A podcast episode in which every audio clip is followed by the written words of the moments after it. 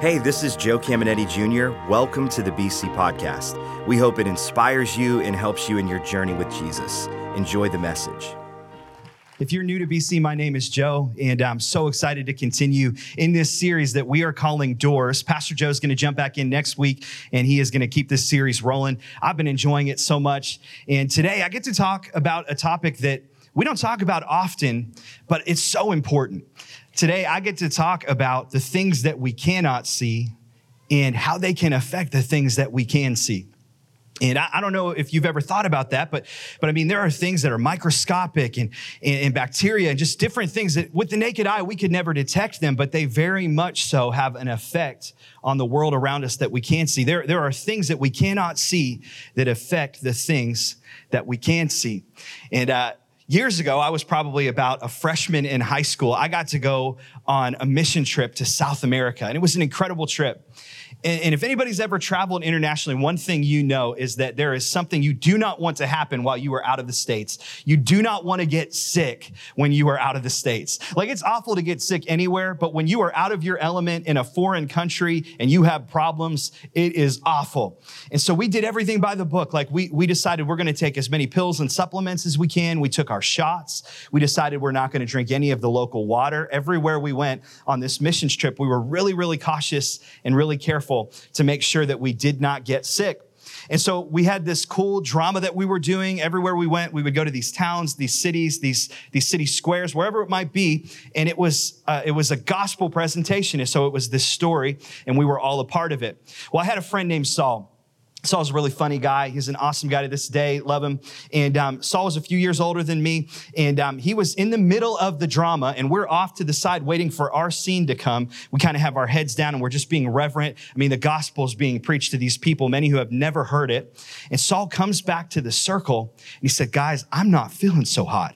And we're like, "What do you mean?" And he's like, I just, my stomach is a rumbling. You know what I'm saying? Anybody ever been there? Okay. Like we, we all know the feeling. And so he went back out and he came back. And this time he had like a really concerned look on his face. And we're sitting there and we just start to, we start to realize like Saul has had an issue here. And he said, "Guys, I think," and we're like, "Yeah, no, we know, Saul, you pooped your pants, bro." And he, No, no lie, he pooped his pants during the middle of the drama, the middle of the drama. And here's, here's the catch. Saul was Jesus in the drama. So like, he couldn't like exit stage right. Like Saul had to, for the joy set before him, he endured the diarrhea in his pants.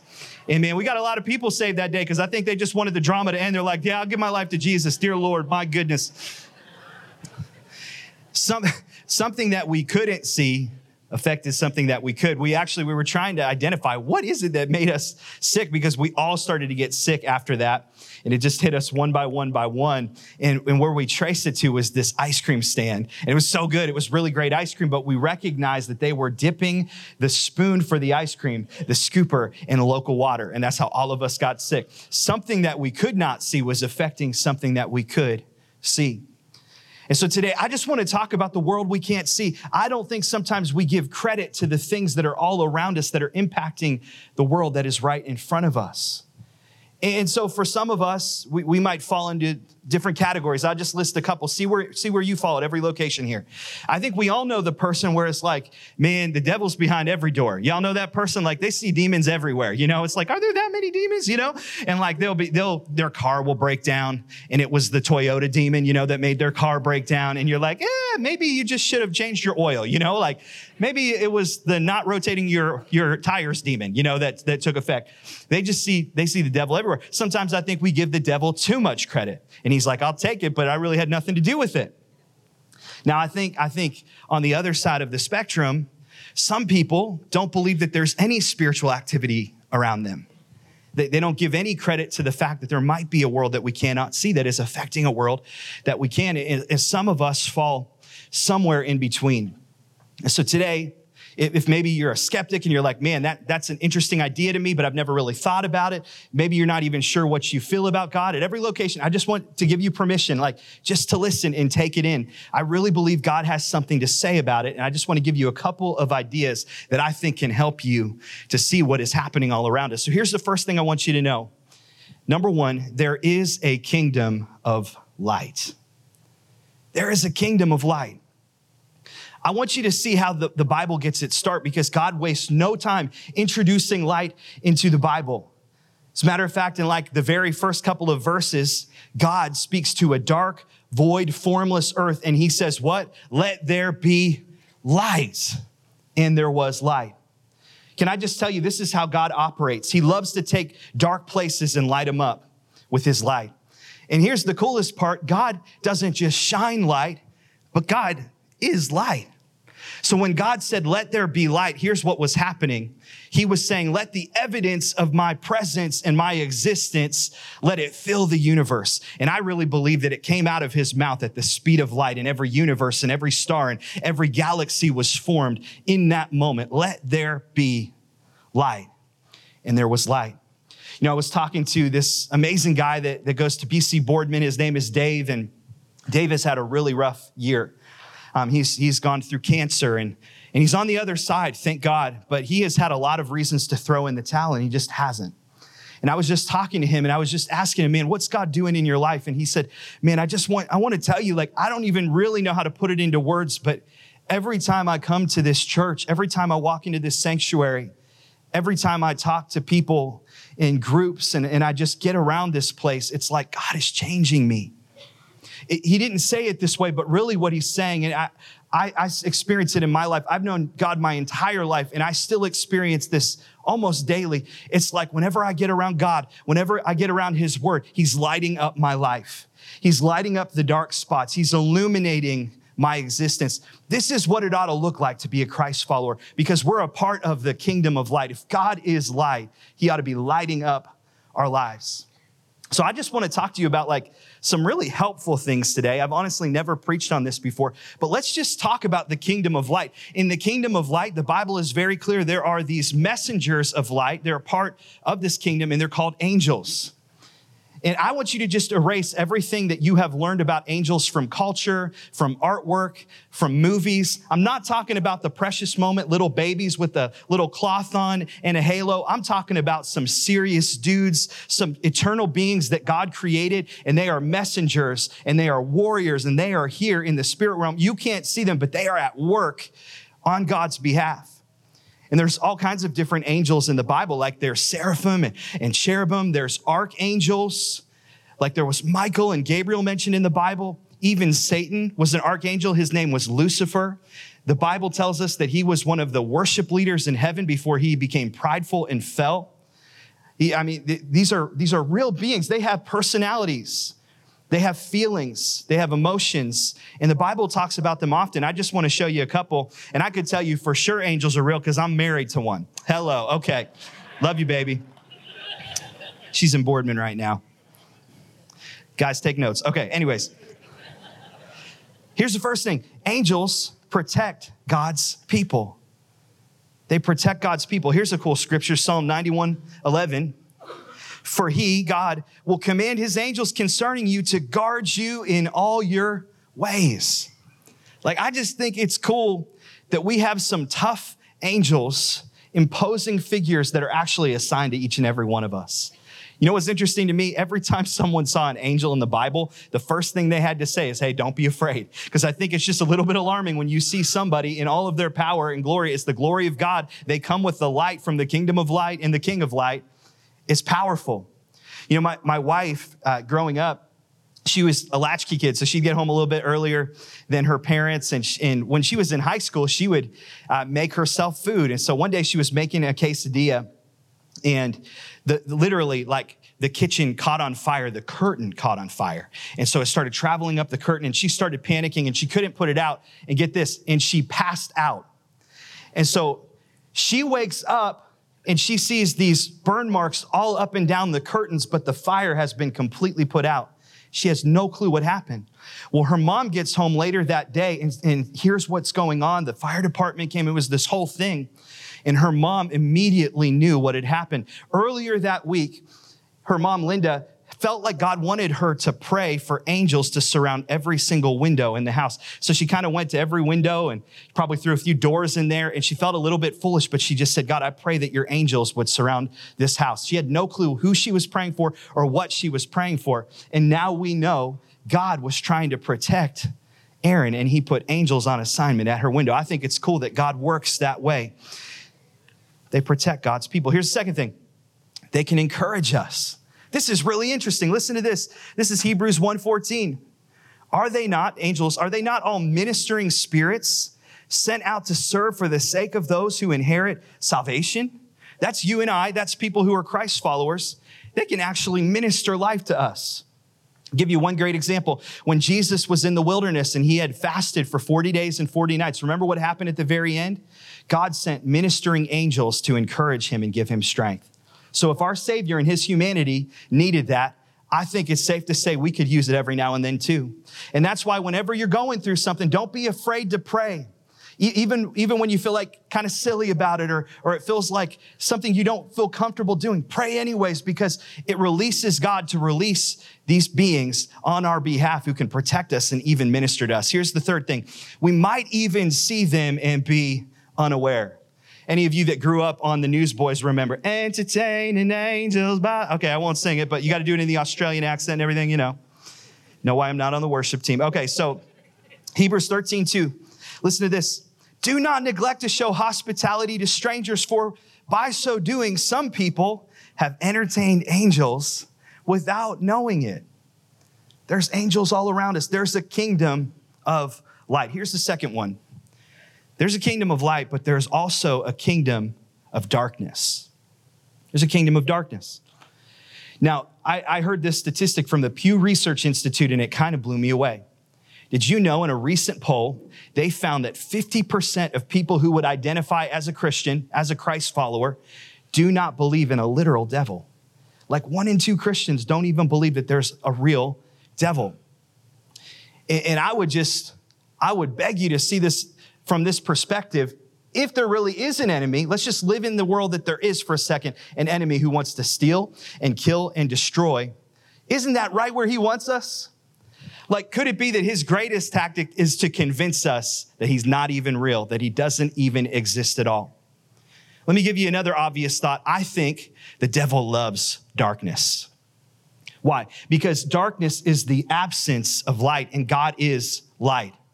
So his goal in your life is to pull you out of light and into darkness. His goal is to get you to just open the door a little bit to darkness, one inch at a time. This is how the enemy operates. This is why hell is often described as a place of what? Of outer darkness.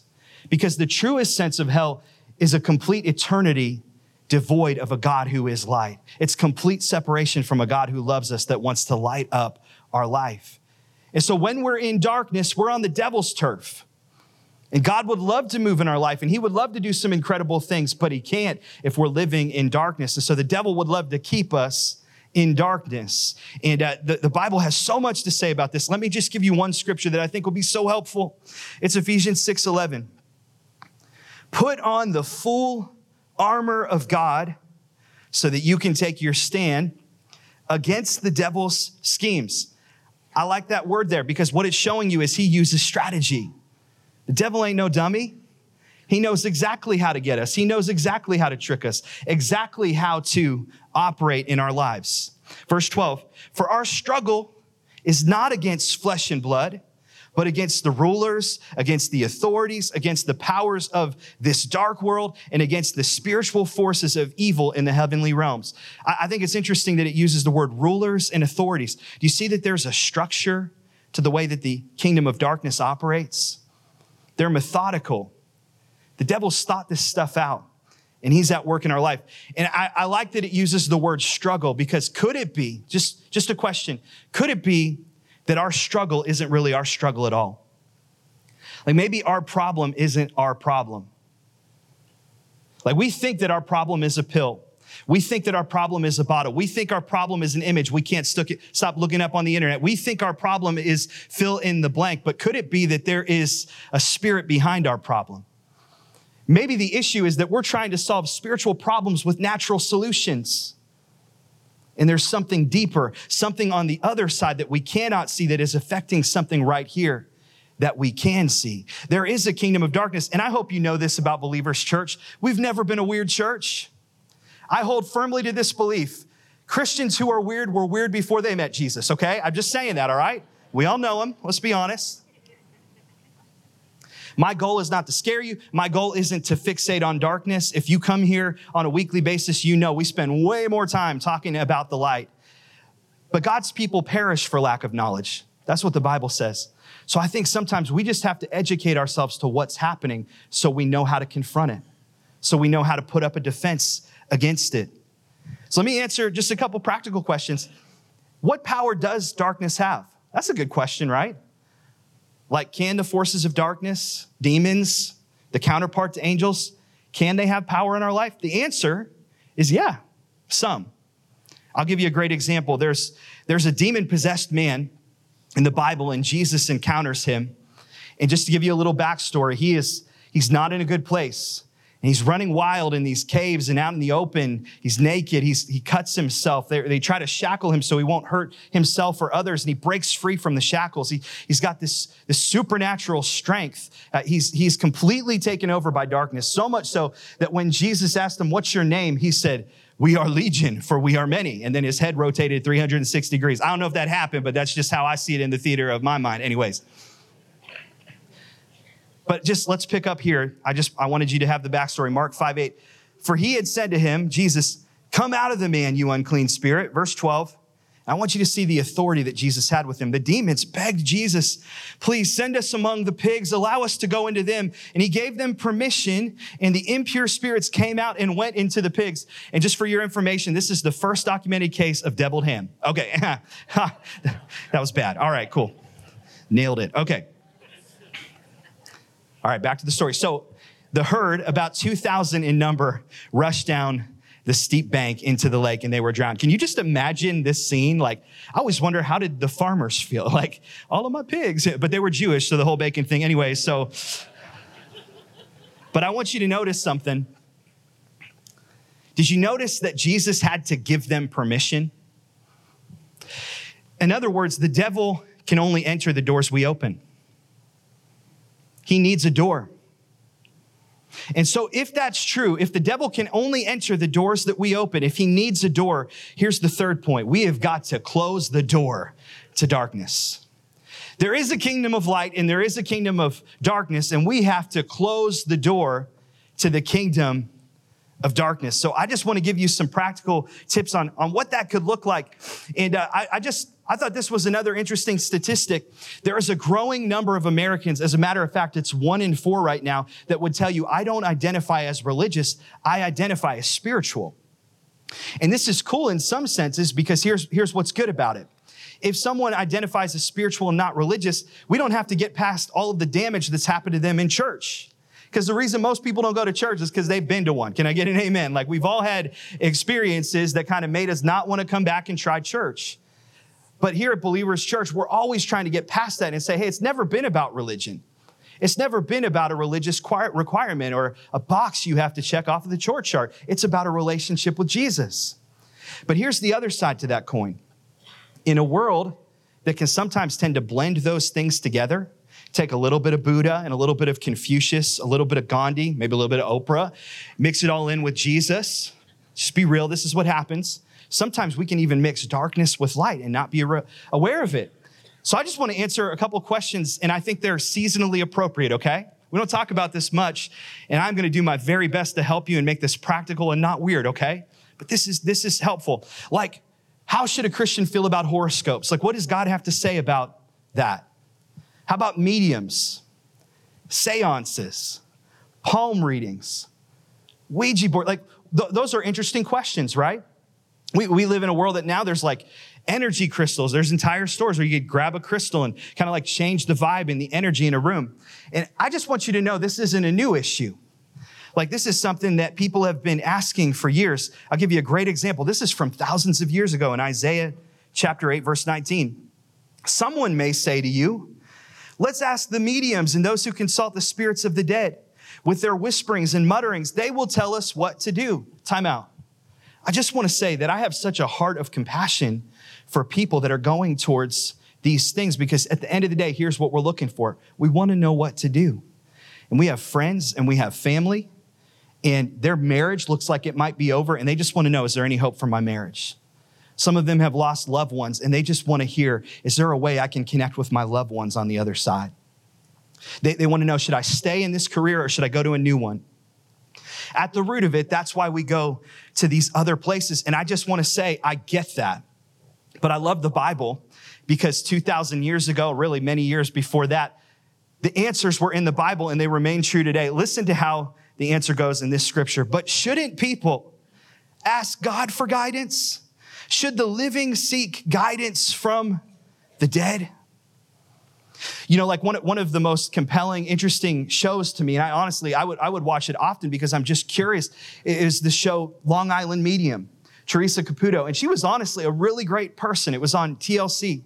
Her goal was to try to help people. So she would try to connect people that had already died with their loved ones that are here and give them closure. And so what, what you notice is she would say things like, hey, Spirit is telling me this. Now, now let me just tell you something. She was talking to a spirit. It just wasn't the right one. It wasn't the Holy Spirit. I, I've never been much of a medium guy. I'm way more of like a large or extra large kind of guy, but no, it's, it's a bad joke. Okay, so I'll be here all night, folks. And um, no, but listen, a medium at the end of the day, here's, here's what they're doing. They're a middleman, and they're trying to connect this world and that world. And can I just tell you something? It's a cheap counterfeit, a cheap imitation of the real thing, because we already have a middleman. His name is Jesus Christ. He's a mediator. He goes to the Father on our behalf. I think we ought to just give it up for a God who is with us and can guide us through anything. Anything else is just settling. It's a cheap imitation for the real thing. Why do I need a horoscope to tell me what to do when I have the Holy Spirit living on the inside of me? He leads me and he guides me in all truth. Can I give you a palm reading? Jesus took nails in his feet and in the palms of his hands to bring us out of the kingdom of darkness and into the kingdom of light. I think we ought to celebrate that.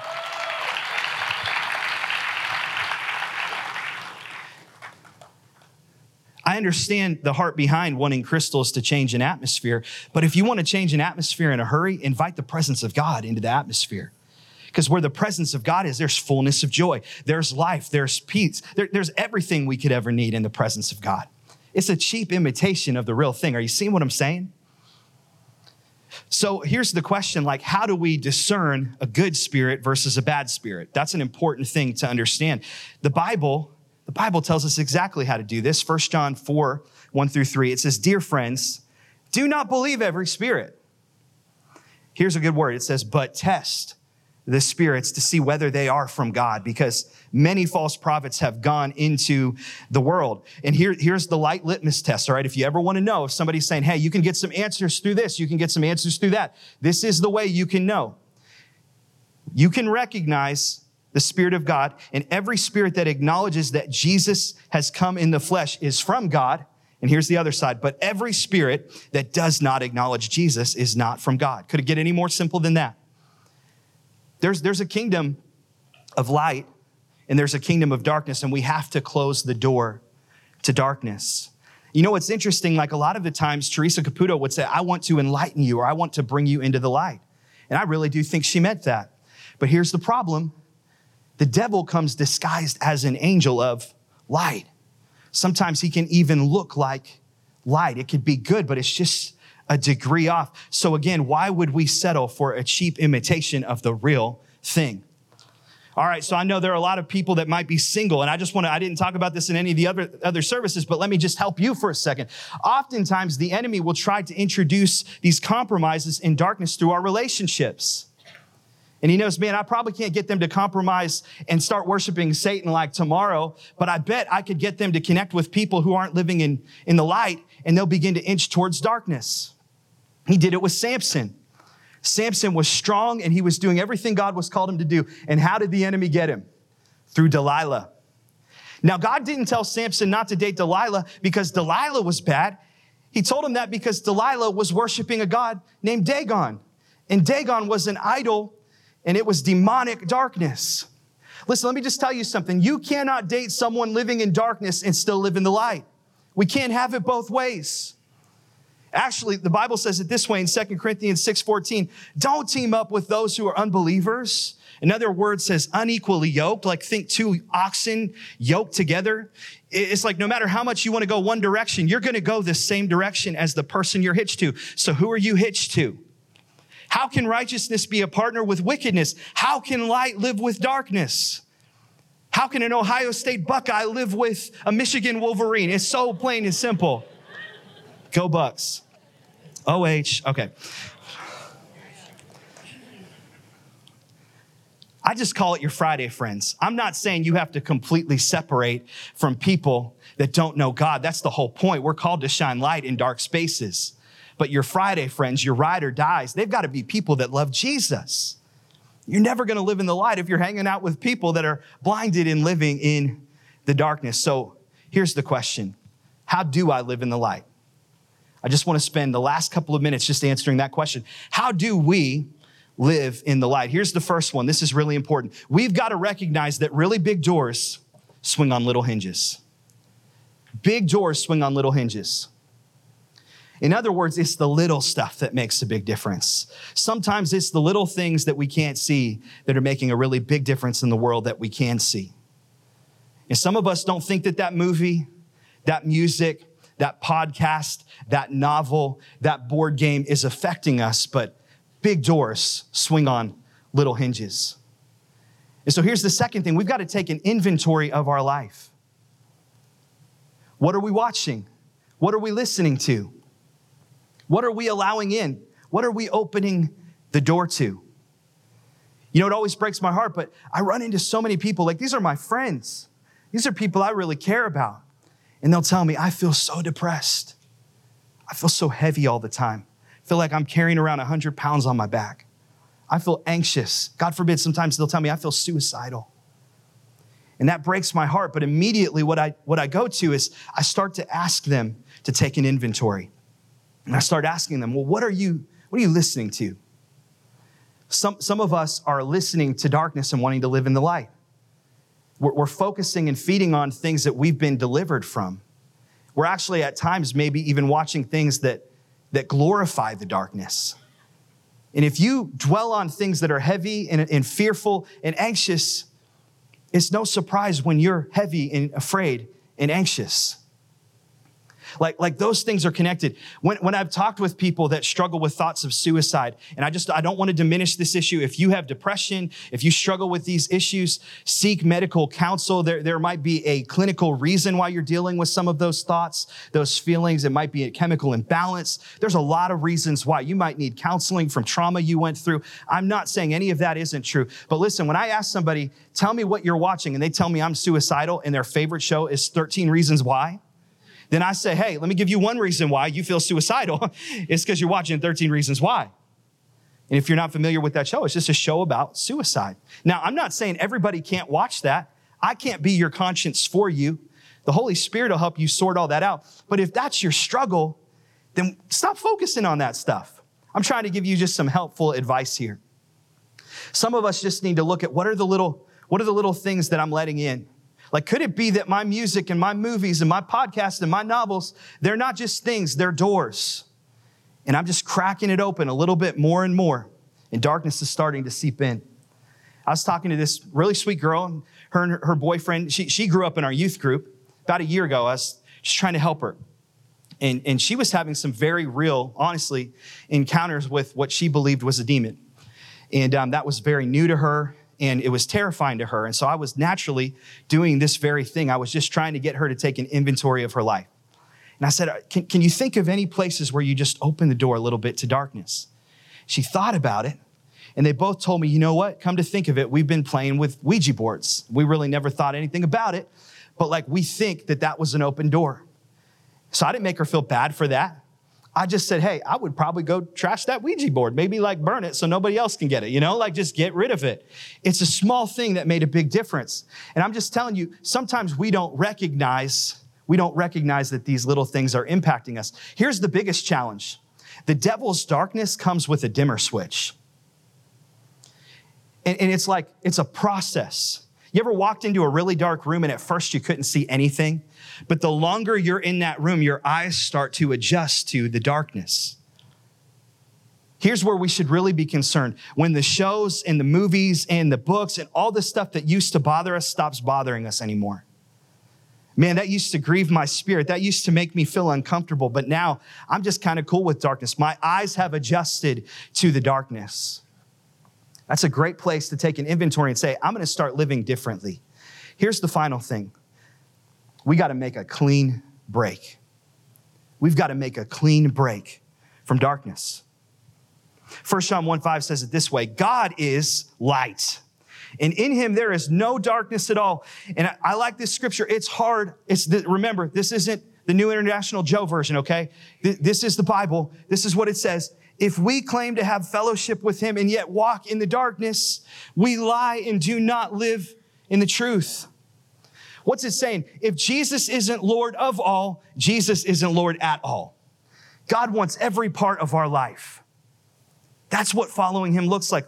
Let's, let's check back in, verse seven. But if we walk in the light, as he is in the light, we have fellowship with one another, and the blood of Jesus, his son, purifies us from all sin. You ever tried to walk in the darkness? It makes it so much better if you could just take out your flashlight and just shine it. And, and listen, this is where the word of God comes in, because the word of God is a lamp to our feet, and it's a light to our path, and it shows us, it illuminates where we need to go. But we got to make a clean break. We got to say, I'm done with darkness. Why don't you just, with a little bit of bravado, just stick out your chest a little bit at every location. Just whisper to your neighbor, I'm done with darkness. Just say it real quick. Well, I'm done with dark. How about maybe even like say it like you mean it a little bit louder. Say, I'm done with darkness. Make a clean break. So listen, here's where we're going to end. I want you to know this, because I think there are some Christ followers in here. The last thing I want you to do is say, I'm never going near darkness, because the whole point is we are the light of the world. We're a city on a hill. And the goal isn't to hide our light, it's to let it shine. And so the point is not to curse the darkness, but to light a candle. And God's going to send you into some dark places to shine his light. And so I just want you to begin to think about, who are the people in my world that don't even know it? But they're hurting and they're lost and they're living in darkness. And all it would take from me is to take the light that I found in Jesus and shine it into their life. And listen, when somebody takes a flashlight and shines it in your eye, it's annoying and abrasive. There's a wrong way and a right way to shine the light, right? We don't shine it in their eye to show them the path. We shine it on the path to show them where to go. And so this isn't just saying, hey, hey, I know, I know all the things you're doing. I know what, I know what you're watching. I know, I know what's on your podcast. I, no, no, no. The goal is to say, hey, there's a better way. And I'm living in the light, and you can too. I'm going to have you bow your heads and close your eyes, and I'm just going to pray with you. At every campus, here's what I would love for you to pray about doing. It's just taking a next step. For some of you, for some of us, it's going to be just taking an inventory and saying, you know what? I love Jesus, and I didn't mean to, but that darkness had a dimmer switch, and my eyes were just getting adjusted to the darkness, and I need to just crank up the light. For some of us, we need to find some freedom. There's actually connect groups at both campuses called Finding Freedom. They're freedom groups. And um, they're semester driven. So if you're interested in that, please tell guest services today, and we'll get your information and we'll contact you when they start back up. Some of us just need to find freedom. Some of us need to like, we just need to close some doors to darkness. Some of us, here, here's the group I really want to talk to. You you might have never even heard this. And, and if you are honest, you'd say, Joe, like I've heard of Jesus, but I don't know if I've ever heard it put this way. And I, I think I might need to be brought into the kingdom of the light. Can I tell you, man, Jesus is, he's waiting with his arms open wide. So many of us at each location have prayed this prayer. But I just want to ask you, can you remember a moment in your life where you put Jesus in the driver's seat? And it's not about where you were baptized or membership at a church. It's not what I'm talking about. Those are all good things. But the thing, the question we have to answer in this life is, what have I done with Jesus? Because you know what he says about himself? He says, I'm the gate. I'm the door. And no one comes to the Father except through me. And he makes it so simple. He says, if you believe in your heart and you say with your mouth that Jesus is Lord, you'll be saved. So anyone who's prayed that before, I'd love for you to just pray it with us. Could you repeat this after me? Boardman, T C I, right here in Warren. Dear God, thank you for Jesus. Thank you for your son and the sacrifice he made for me to bring me out of darkness and into light. I won't be perfect. Every day I will take a step, but I'm going to follow you. with everything I've got. I am a Christian. In Jesus' name, amen. Hope you enjoyed today's podcast. There are a couple things I'd love for you to do. Be sure to subscribe, rate, and review this podcast. That helps us spread the word and impact more people. You can also help us see others connected to God by investing today at believers dot c c slash give. And if you want updates on all things Believers Church, check out believers dot c c or follow us at A City Connected on Twitter and Instagram, or search Believers The Connecting Place on Facebook. The best way to connect with B C is live and in person at one of our weekend worship experiences. We have locations in Boardman and Warren, and you can get the service times and plan your visit at believers dot c c. Thanks for tuning in to the B C Podcast.